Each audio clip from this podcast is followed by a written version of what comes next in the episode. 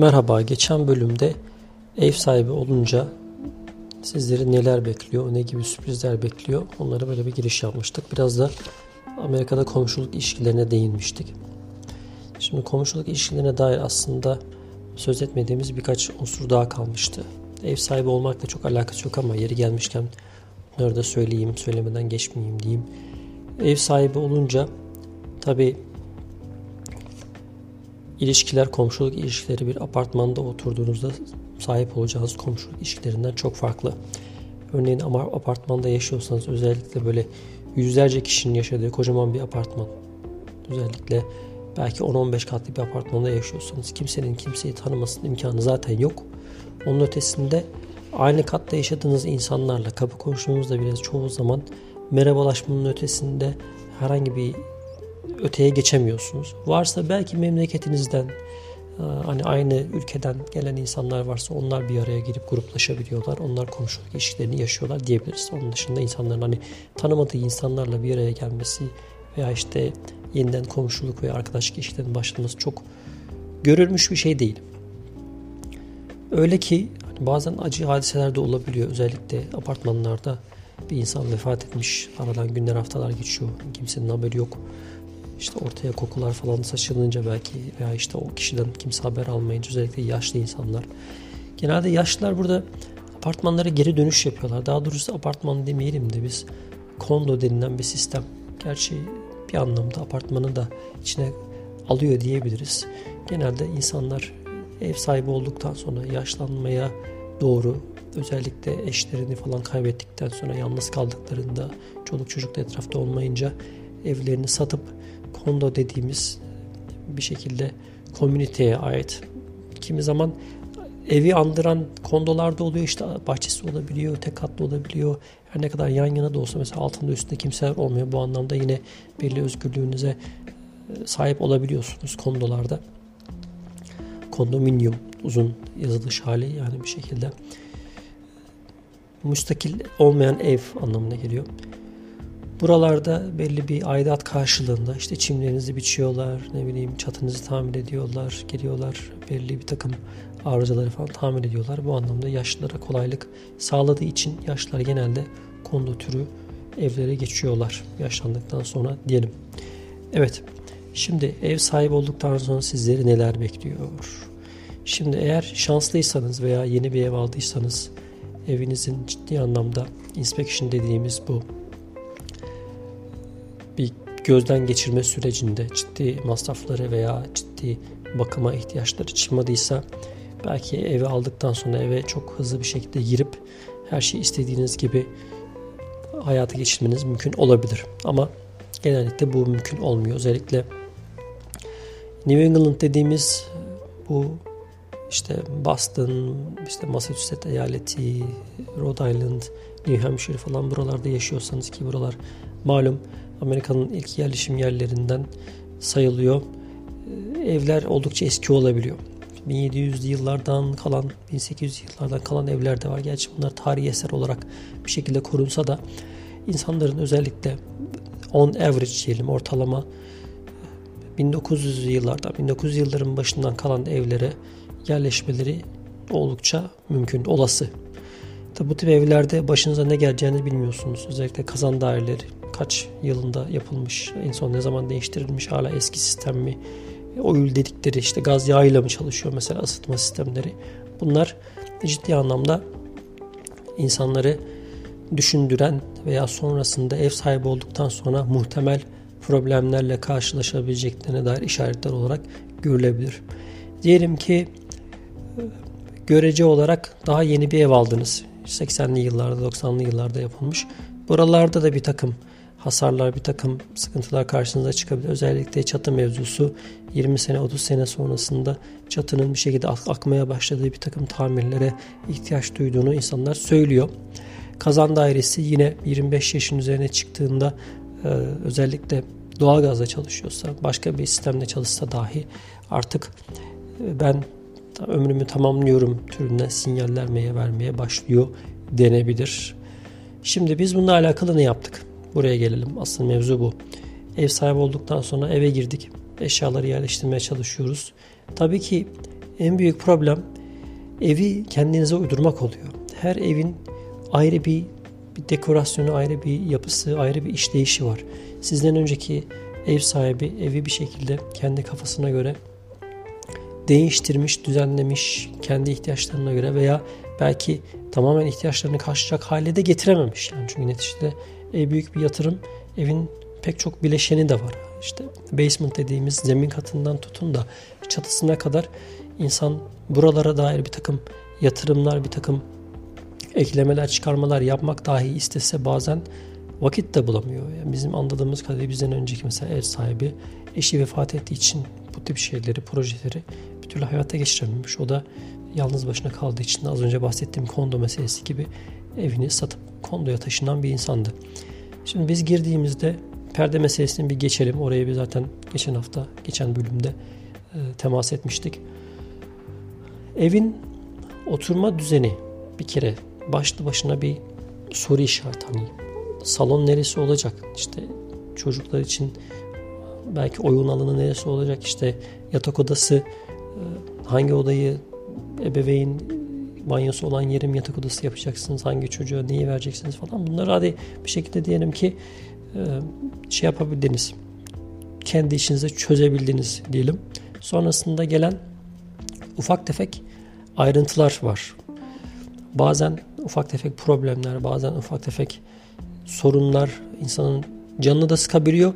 Çünkü sizin temel ihtiyaç olarak gördüğünüz şeylere eğer ulaşımınız, erişiminiz yoksa bu anlamda hani ev sahibi olmanın da bir anlamı olmuyor. Bu yüzden çok ciddi anlamda, çok hızlı bir şekilde buraları onarmaya çalışıyorsunuz. Nedir bunlar? Şimdi girelim. Ev birçok bileşenden oluşuyor. Evin bahçesi ayrı bir unsur. Evin ön tarafı ayrı bir unsur. Evin garajı ayrı bir şey. Diyelim ki evin içerisinde herhangi bir inşaat işi veya böyle bir evi odalarını işte bölme, büyütme, ne bileyim küçültme veya işte kapı ekleme gibi projeleriniz var diyelim. Bunlar zaten başlı başına büyük projeler.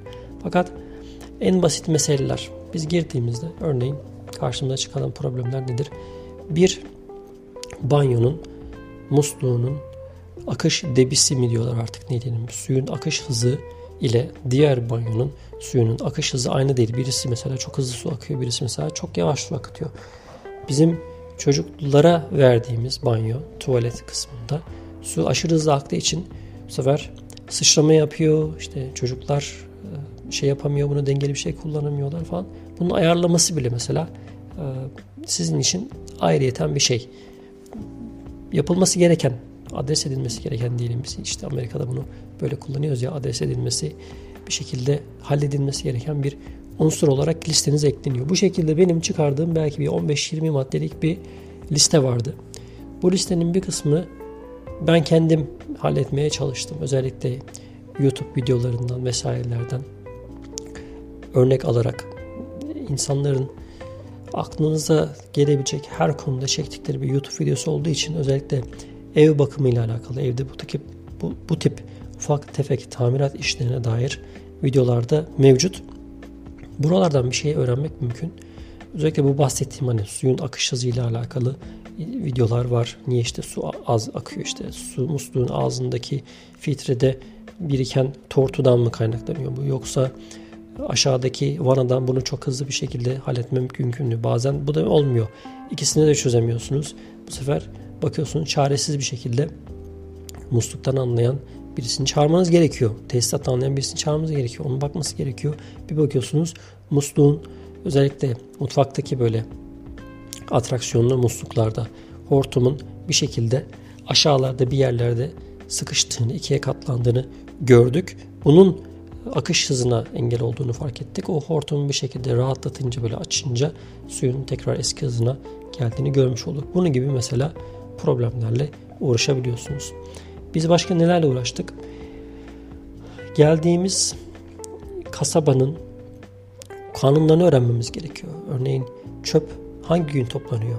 İşte recycle dediğimiz işte geri dönüşüm kutuları hangi gün evin önüne çıkartılıyor? Yani bunları öğrenmek için kasabanın web sitesinden çöp günlerini sokak sokak işte listeleri takip ediyorsunuz ki siz bunu takip etmeseniz bile mesela Amerika'da karşı komşu bir gece önceden çöplerini çıkardığı için biliyorsunuz ha, çöp günü yarın demek ki onları bile takip etseniz yeterli. Ama bunlar neticede bir uyum meselesi.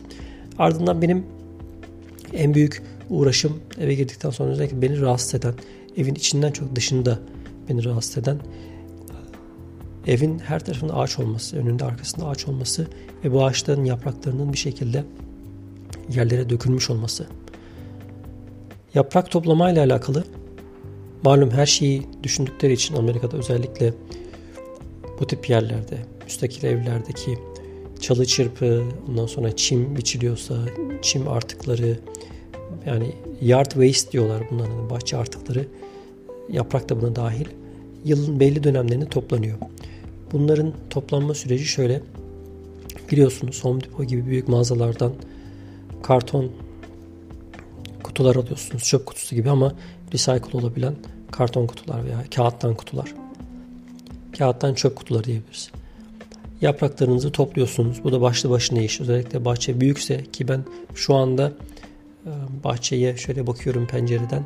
Evin arka tarafındaki yaprakları toplayamadık. Hala da toplayamadık. Evin ön tarafını en azından halledelim dedik. Öndeki yaprakları topladık. Belki ben size söyleyeyim büyük jumbo boy dediğimiz siyah büyük çöp poşetlerinden bir 8-10 tane çöp poşeti büyüklüğünde yaprak toplandı. Şimdi problem nerede? Problem şurada. Biz kış ortasında taşındığımız için yaprak toplama sezonu bitmiş. Artık kasaba böyle bir hizmet vermiyor. Ne yapmamız lazım? Her soruna illaki bir çözüm var. Hani bu yaprakları olduğu gibi çöpe atmaya kalksanız en az 8-10 haftalık bir çöp meselesi var. Çöp kutusu, çöp bidonunuzda sınırlı olduğu için çöp bidonundan eğer taşacak şekilde çöp atacaksınız bu sefer kasabanın ambleminin olduğu çöp poşetlerinden almanız gerekiyor. Her biri 5 dolar. Bunları çöpleri doldurup ayrıyeten çöp kutusuna koyabilirsiniz. Bu da bir seçenek ama bunun dışında bir çözüm daha öneriyor kasaba. Diyor ki benim diyor falanca yerde diyor çöp toplama ve işte temizleme, arıtma tesislerim var. İstersen çöplerini veya bu tip yard waste dediğimiz bahçe artıklarını, yaprakları, işte dalları vesaireleri, çimleri oraya getirip dökebilirsin diyor. Ama bunu kendin yapman lazım diyor. Bunun için kasabaya gidip izin belgesi alıyorsun. İşte adreste yaşadığınızı ispat etmeniz yeterli. İzin belgesini alıp oraya gidiyorsunuz. Bu topladığınız yaprakları oraya döküyorsunuz. Ardından evinize gidiyorsunuz, rahatlıyorsunuz. Evet. Bu da bir seçenek. Evet. Ev sahibi olduktan sonra karşılaşacağınız manzaradan birisi bu.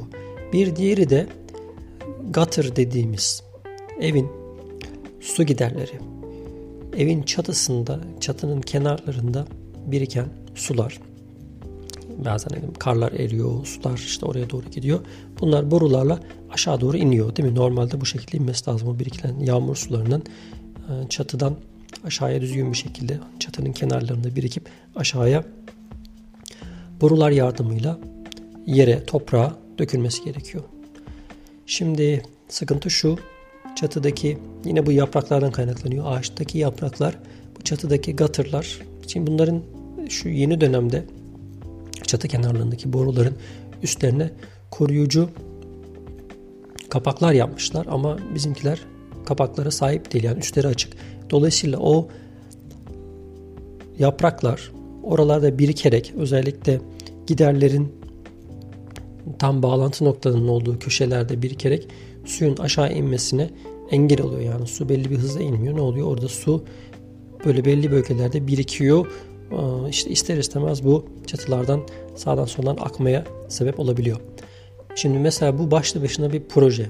Evin yüz ölçümünü düşündüğünüzde evin dört bir tarafında bu su giderlerinin veya çatının kenarındaki boruların olduğunu düşündüğünüzde ciddi anlamda bunların temizlenmesi bir iş.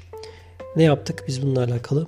İnternetten bu tip işleri yapan insanlar var. İlan veriyorlar. İşte belli bir ücret karşılığında anlaşıyorsunuz. Evin yüz ölçümünü söylüyorsunuz. Adam geliyor merdivenini dayıyor. Evin o gatırları dediğimiz çatının o kenar kısmındaki biriken çöpleri, işte yaprakları ne varsa debrediyor. Bunları toplayarak su akışını yani yağmur yağdığında yağmurdan çatıdan suyun aşağı toprağa inmesini sağlayacak sistemi bir şekilde rahatlatıyor. Evet, bu projeyi mesela bir başkasına yapıyorsun. Çünkü çatıya çıkmak bir mesele. Merdiveniniz yok. O yükseklikte merdiven olsa bile ciddi bir tehlike. Yani tecrübeli bir insana ihtiyacınız var. Bu şekilde Amerika'da çatıdan düşerek yaralanan bir şekilde ciddi e, kazalara maruz kalan insanların sayısı da az değil diye duyduk. Evet ev sahibi olduktan sonra sizi bekleyen sürprizlerin ikinci bölümünde burada noktaya alalım isterseniz daha sonraki bölümde görüşmek dileğiyle.